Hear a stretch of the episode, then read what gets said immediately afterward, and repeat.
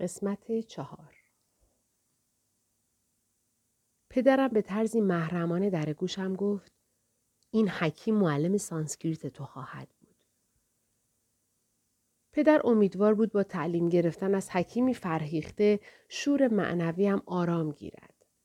اگرچه ورق با ظرافتی هرچه تمامتر برگشت. معلم تازم بسیار دور از خشکی های عقلی و استدلالی بر شعله های طلبیم دامن زد. پدر نمی‌دانست سوامی که والا ناندا از شاگردان والا مقام لاهیری محاسایا بود. استاد بی همتا هزاران شاگرد داشت که خاموش جذب مغناطیس مقاومت ناپذیر الهیش شده بودند. بعدها فهمیدم که لاهیری محاسایا اغلب که را ریشی به معنای حکیم منور یا اشراق یافته میخوانده است. گیسوانی مجعد و پرپشت چهره زیبای آموزگارم را در بر گرفته بود. چشمان سیاه ساده و معصومش به شفافیت چشمان یک کودک بود. همه ی حرکات پیکر باریکش از تأملی آرام نشأت می گرفت. همواره ملایم و مهرامیز کاملا در آگاهی نامحدود استقرار یافته بود. بسیاری از ساعت خوش ما نیز در مراقبه ژرف کریا گذشت. که بالا ناندا در زمینه شاستراها، متون قدیمی و کتب مقدس صاحب نظری معتبر بود. تبهر او لقب شاستری محاسایا را برایش به ارمغان آورده بود و معمولا او را به این نام میخواندند. پیشرفتم در فراگیری زبان سانسکریت چشمگیر نبود. از هر فرصتی سود می جستم تا از دستور زبان بیروح بگریزم و درباره یوگا و لاهیری محاسایا حرف بزنم. روزی آموزگارم رویدادی از زندگیش را در ارتباط با استاد حکایت کرد که برای آن سپاس گذارم. خوش اقبالی بی همتایی نصیبم شد. توانستم ده سال کنار لاهیری محاسایا زندگی کنم. خانه او در بنارس مقصد شبانه زیارتم بود. استاد همیشه در اتاق نشیمن کوچکی در طبقه اول به حالت چهارزانو روی قطع چوبی که پشتی نداشت می نشست و شاگردانش در نیم دایره ای او را در بر می گرفتند. چشمانش برق می‌زد و از سرور الهی می درخشید. دیدگانش همواره نیمه بسته بود و از مدار دورنگر درونش به هیته شادمانی ابدی می نگریست. به ندرت سخنش به درازا می کشید. گهگاه نگاهش بر شاگردی که نیاز به کمک داشت خیره می ماند. آنگاه کلام شفابخش او چون بهمنی از نور فرو می بارید. هرگاه استاد نگاهم می کرد آرامشی وصف ناپذیر وجودم را فرا می گرفت. از رایحه هستیش همچون عطر نیلوفری از عرصه لایتناهی سرشار شده بودم. بودن در کنار او حتی اگر روزها بی رد و بدل کردن کلمه ای میگذشت تجربه ای متحول کننده بود. اگر در راه تمرکزم مانعی هر چند نامرئی پیش می آمد کافی بود ذهنن به استاد چشم بدوزم. آنگاه به آسانی به سکون درونم می رسیدم. این ادراک ها در حضور کمتر آموزگاری برایم پیش می آمد. وجود استاد چون معبدی عظیم بود. درهای این معبد نیز به روی همه سرسپردگان گشوده بود. لاهیری محاسایا به تفسیر کتابی گنجینه های مقدس عقیده نداشت. بی تکاپو به کتابخانه های آسمان راه میافت و آنگاه موج کلمات و فواره اندیشه ها از چشمه علم لایتناهیش می جوشید. صاحب فرهنگ معانی شگفتی بود که حکمت ژرف نهفته در وداها را عیان می ساخت. اگر از او می‌خواستند سطوح مختلف آگاهی یاد شده در متون قدیم را توضیح دهد لبخند زنان میپذیرفت آنگاه می‌گفت اکنون خود به آن حالات فرو خواهم رفت و آنچه را که ادراک می کنم برایتان خواهم گفت. از این رو به آموزگارانی که متون مقدس را به حافظه می سپارند و آنگاه مجرداتی را که شخصا تجربه نکردهاند باز می‌گویند کوچکترین شباهتی نداشت. هرگاه شاگردی می گفت لطفا آیه های مقدس را آنگونه که بر شما آشکار می شود تفسیر کنید استاد همیشه ساکت ما معمولا به شاگردی که نزدیکش نشسته بود می گفت اندیشت را هدایت خواهم کرد تا تفسیر درست بر زبانت جاری شود. به این شیوه بود که بسیاری از ادراکات لاهیری محاسایا همراه با نظریه های پرحجم شاگردان گوناگون ضبط شد. استاد هرگز ایمان کورکورانه را توصیه نمی کرد. می گفت کلمات فقط پوسته اند. در جرفای مراقبهتان از طریق تماس شادمانه به یقین دست یابید. مشکل شاگرد هر چه که بود استاد فقط کریا یوگا را تجویز می کرد. هنگامی که دیگر در این جسم حضور ندارم تا هدایتتان کنم کلید کریا یوگا از کارایی نخواهد افتاد. این فن را نمی‌توان به شیوه الهامات نظری به بند کشید و بایگانی کرد و از خاطر برد. از طریق انجام دادن روزانه کریا که قدرتش در تمرین منظم و پیوسته نهفته است، تا رسیدن به رهایی نهایی بیوقفه به راه خود ادامه دهید. آنگاه که والاناندا در خاتمه سخنانش گفت شخصا کریا را مؤثرترین راه برای رستگاری می دانم. انسان با انجام آن و به یمن کوشش و همت خودش راه کمال و جستجوی لایتناهی را میپیماید تا سرانجام مانند لاهیری محاسایا و چند تن از شاگردان او با استفاده از این فن الوهیتی را که در وجود همه آدمیان نهفته است نمایان سازد. معجزه مسیحاسا در حضور کبالاناندا به دست لاهیری محاسایا انجام پذیرفت. یک روز معلم قدیس گونم در حالی که نگاهش بسی دورتر از متون سانسکریتی بود که روی زمین در برابرمان گشوده بود آن را برایم چنین حکایت کرد.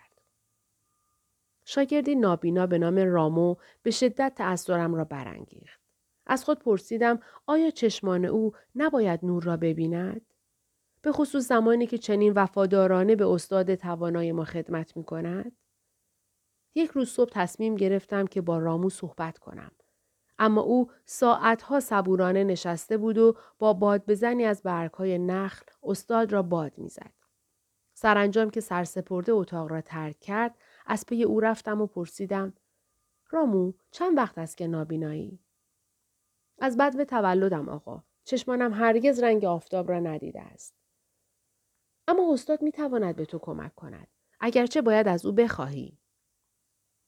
روز بعد رامو با حالت متفاوتی به لاهیری محاسایا نزدیک شد. شاگرد از اینکه بخواهد ثروتی مادی بر او افزوده شود در حالی که از وفور نعمات معنوی لبریز بود احساس شرمساری می کرد. ای استاد که نور کیهان در توست. به درگاه دعا می کنم که کمکم کنی تا نور خورشید را ببینم. رامو، یک نفر سهلنگارانه مرا در مخمسه قرار داده است. چون از قدرت شفا بخشیدن بی بهره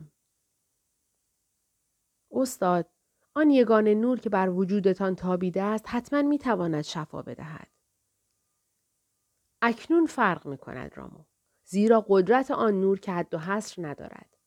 نوری که ستارگان و یاخته های تن را از تابش اسرارآمیز حیات بر می افروزد قطعا می تواند بینایی به تو عطا کند. استاد انگشتش را بر پیشانی رامو در نقطه میان دو ابرو فشار داد و گفت ذهنت را بر آن نقطه متمرکز نگاه دار و به مدت هفت روز پیوسته نام رام را تکرار کن. شکوه خورشید برایت طلوعی ویژه خواهد داشت. حیرتا که در یک هفته چنین شد. برای نخستین بار رامو چهره زیبای طبیعت را دید. استاد حکیم به شیوهی خطا ناپذیر شاگردش را به تکرار نام رام که او را بیش از سایر قدیسان میستود هدایت کرده بود. ایمان رامو خاکی بود که با سرسپردگی شخم خورده بود. در نتیجه بذر شفای استاد می توانست در آن جوانه بزند. که بالاناندا لحظه مکس کرد و آنگاه در ستایش استادش گفت آشکار بود که لاهیری محاسایا نمیگذاشت در هیچ یک از کارهای شگفتانگیزش ذره منیت راه یابد.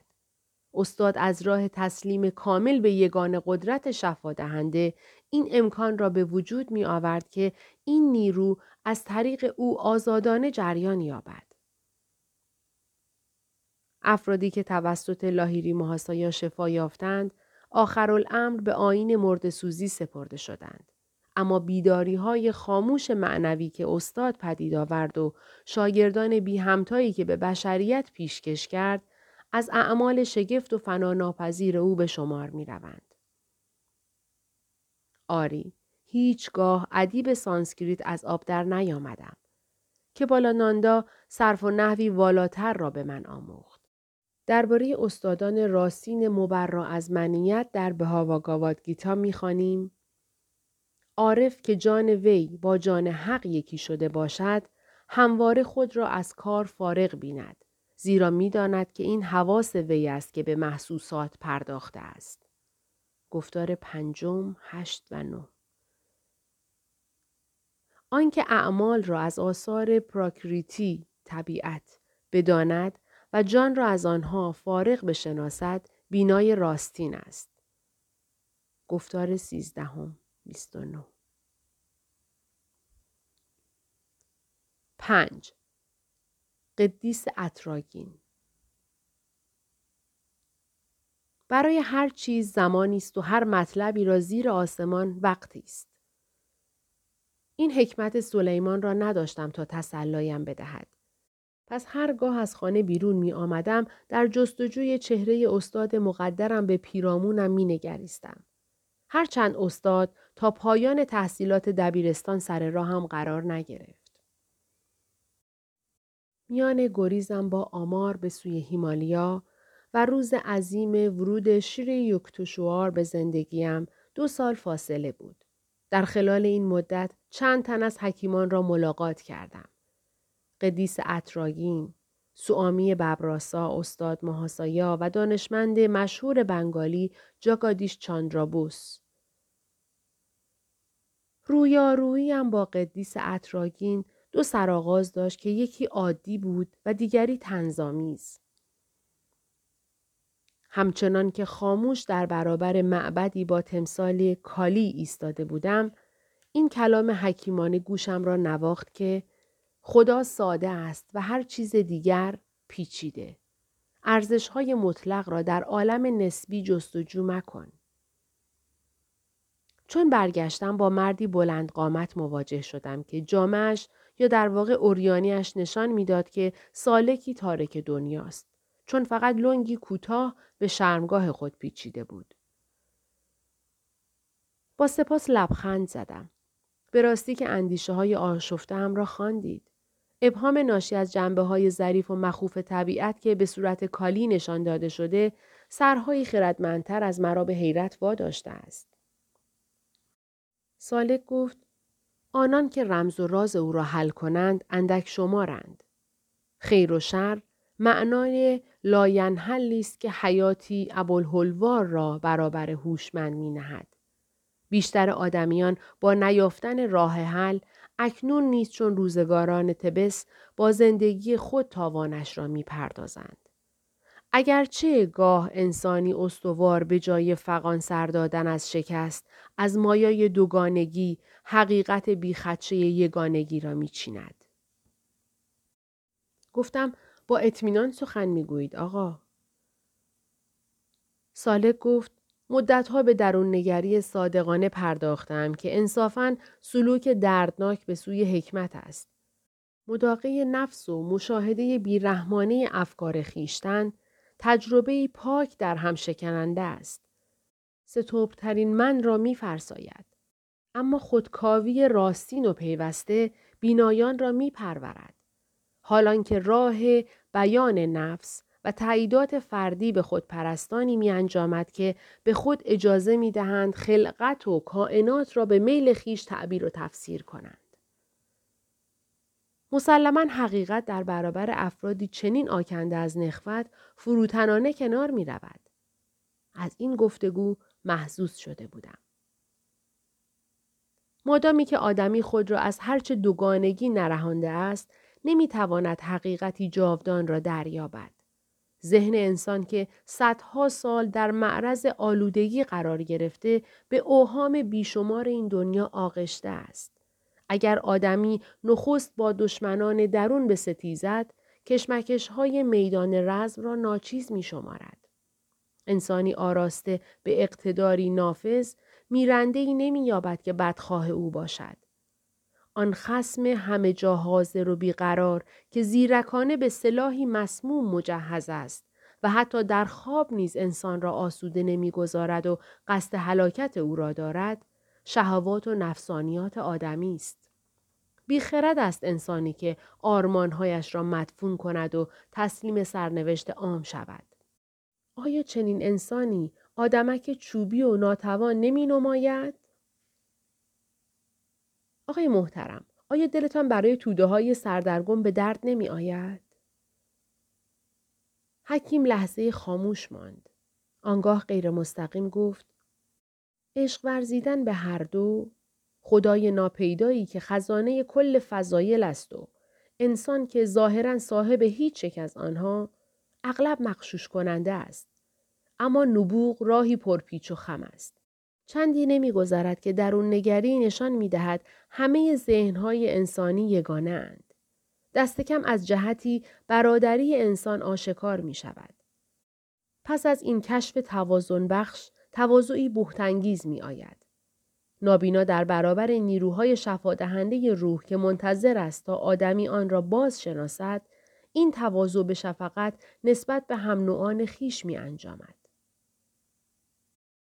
گفتم آقا قدیسان همه اعثار برای مهنتهای جهان احساسی همانند شما داشتند. پاسخ داد تنها انسان سطحی که تا خرخره در رنجهای حقیر خود فرو می رود می تواند نسبت به غم و قصه زندگی دیگران بی تفاوت بماند. سیمای جدی سالک به طرز قابل ملاحظه نرم شده بود. کسی که چاقوی جراحی به دست بگیرد و خودش را تشریح کند رقت جهانی خواهد یافت و از شر درخواست های کرکننده منخیش خلاص خواهد شد. عشق الهی در چنین خاکی شکوفا می شود. مخلوق سرانجام به خالق خود باز می گردد. شاید تنها به این دلیل که دردمندانه از او بپرسد چرا؟ خدایا چرا؟ به یمن های رزیلانه درد آدمی عاقبت به حضور لایتناهی کشیده می شود. حالان که تنها جمال یار باید به دامش بیاندازد. در معبد کالیگات کلکته با حکیم گفتگو می کردم. برای تماشای عظمت بلند آوازش به آنجا رفته بودم. همدم تصادفیم ناگهان دستهایش را از هم گشود و گفت آجر و سیمان برایمان آهنگی شنیدنی نمی‌خوانند. دل فقط به آوای آدمی می گشاید. قدم زنان زیر نور دلچسب آفتاب به سوی در ورودی رفتیم که سرسپردگان دست دست از آن در حال آمد شد بودند. حکیم فکورانه مرا نگریست و گفت تو جوانی. هند هم جوان است. ریشی های باستانی برای زندگانی معنوی الگوهای ماندگار وضع کردند. گفتار کهن آنان برای این روز و این زمین کفایت می کند. نه از اعتبار افتاده، نه چنان ساده شده که از پس فریبهای مادیگرایی بر نیاید. این قوانین انضباطی هنوز به هند شکل می بخشد و تا هزاران سال پژوهندگان شرمسار یارای شمارش این هزاره ها را نیز نخواهند داشت. زمانه شکاک ارزش ودا را تصدیق کرده است. آن را میراث خود بدان. هنگامی که در کمال احترام از سالک بلیغ خداحافظی می کردم، آنچه را در نهان می دید برایم فاش کرد. امروز پس از ترک کردن اینجا تجربه غیرعادی برایت روی خواهد داد. محوطه معبد را ترک کردم و بی هدف پیش رفتم. همین که به گوشه ای پیچیدم سینه به سینه آشنای قدیمی برخوردم. یکی از آن آدمها که می تواند تا ابد حرف بزند. اگرچه گفت اگر بگویی در طول همه سالهایی که تو را ندیدم چه برایت پیش آمده قول می دهم زود دست از سرت بردارم. گفتم عجب تناقضی چون همین الان باید مرخص شوم. اما او برای اینکه از زیر زبانم حرف بکشد دستم را در دست خود نگه داشت. از سر تفریح اندیشیدم او چون گرگی حریس است. هرچه بیشتر حرف بزنم با ولع بیشتری برای خبر بو می کشد. در دلم به تذرع از کالی خواستم که برای گریزم تدبیری بیاندیشد. یارم به ناگاه ترکم کرد. نفس راحتی کشیدم و از وحشت اینکه مبادا در تب وراجی درافتم سرعت گامهایم را مضاعف کردم. با شنیدن صدای پای از پشت سرم بر شتاب خیش افزودم. جرأت نکردم به پس بنگرم. اما جوان با پرشی دوباره به من پیوست و شادمان شانه ام را گرفت. فراموش کردم درباره گاندا بابا قدیس اتراگین برایت بگویم که به آن خانه افتخار حضور داده است. به مسکنی چند متر آن طرفتر اشاره کرد. حتما او را ببین. جالب است. شاید تجربه غیرعادی در انتظارت باشد. خدا حافظ. و این بار به راستی ترکم کرد. کلماتی مشابه پیشگویی سالک در معبد کالیگات در ذهنم جرقه زد. فریفته وارد خانه و به داخل اتاق نشیمن هدایت شدم. جمعیتی رو به شرق بر فرش زخیمی نارنجی رنگ اینجا و آنجا نشسته بودند. زمزمه هیبت انگیز به گوشم رسید. گاندا بابا را بر پوست پلنگ بنگر. او می تواند رایحه طبیعی هر گل را به گلی بی بدهد یا شکوفه پژمرده را دیگر بار زنده کند یا کاری کند که از پوست انسان رایحه فرح بخش بترابد. مستقیم به قدیس نگاه کردم. نگاهش بیدرنگ بر من آرمید. فربه و ریشو بود با پوست تیره و چشمان درشت درخشان. پسرم از دیدنت خوشحالم. بگو چه می‌خواهی؟ آیا عطر دوست داری؟ به چه منظور؟ سوالش به نظرم بچگانه آمد. به منظور تجربه شیوه اعجازآمیزی برای محزوز شدن از عطرها. واداشتن خدا به عطرسازی؟ واداشتن خدا به هر حال عطر می سازد. بله اما او بطری های ظریف گلبرگ ها را برای یک بار مصرف می سازد. آیا شما می توانید گل خلق کنید؟ بله اما معمولا عطر تولید می کنم دوست کوچکم. آنگاه کاسبی کارخانه های عطرسازی کساد خواهد شد.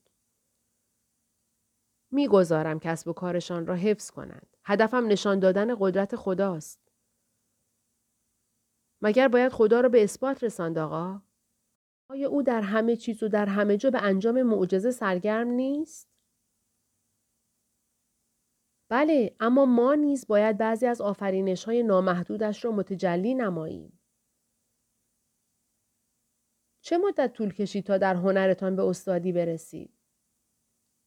دوازده سال. برای تولید عطر به وسایل اختری؟ قدیس محترم، یک دوجین از سالها را برای عطرهایی به هدر دادید که می توانستید با چند روپی از گل فروشی بخرید. عطر گل همراه گل از بین می رود.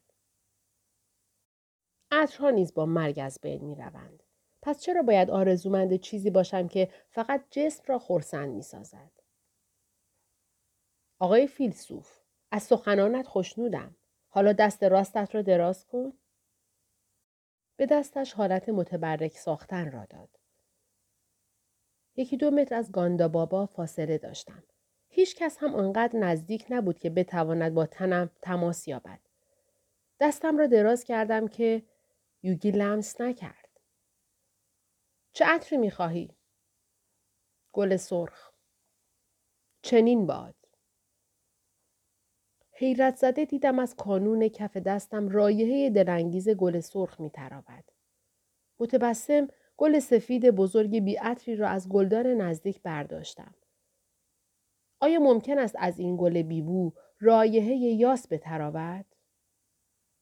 چنین باد. بیدرنگ از گلبرگ ها رایحه یاس تراوید. معجزگر را سپاس گذاردم و کنار یکی از شاگردانش نشستم.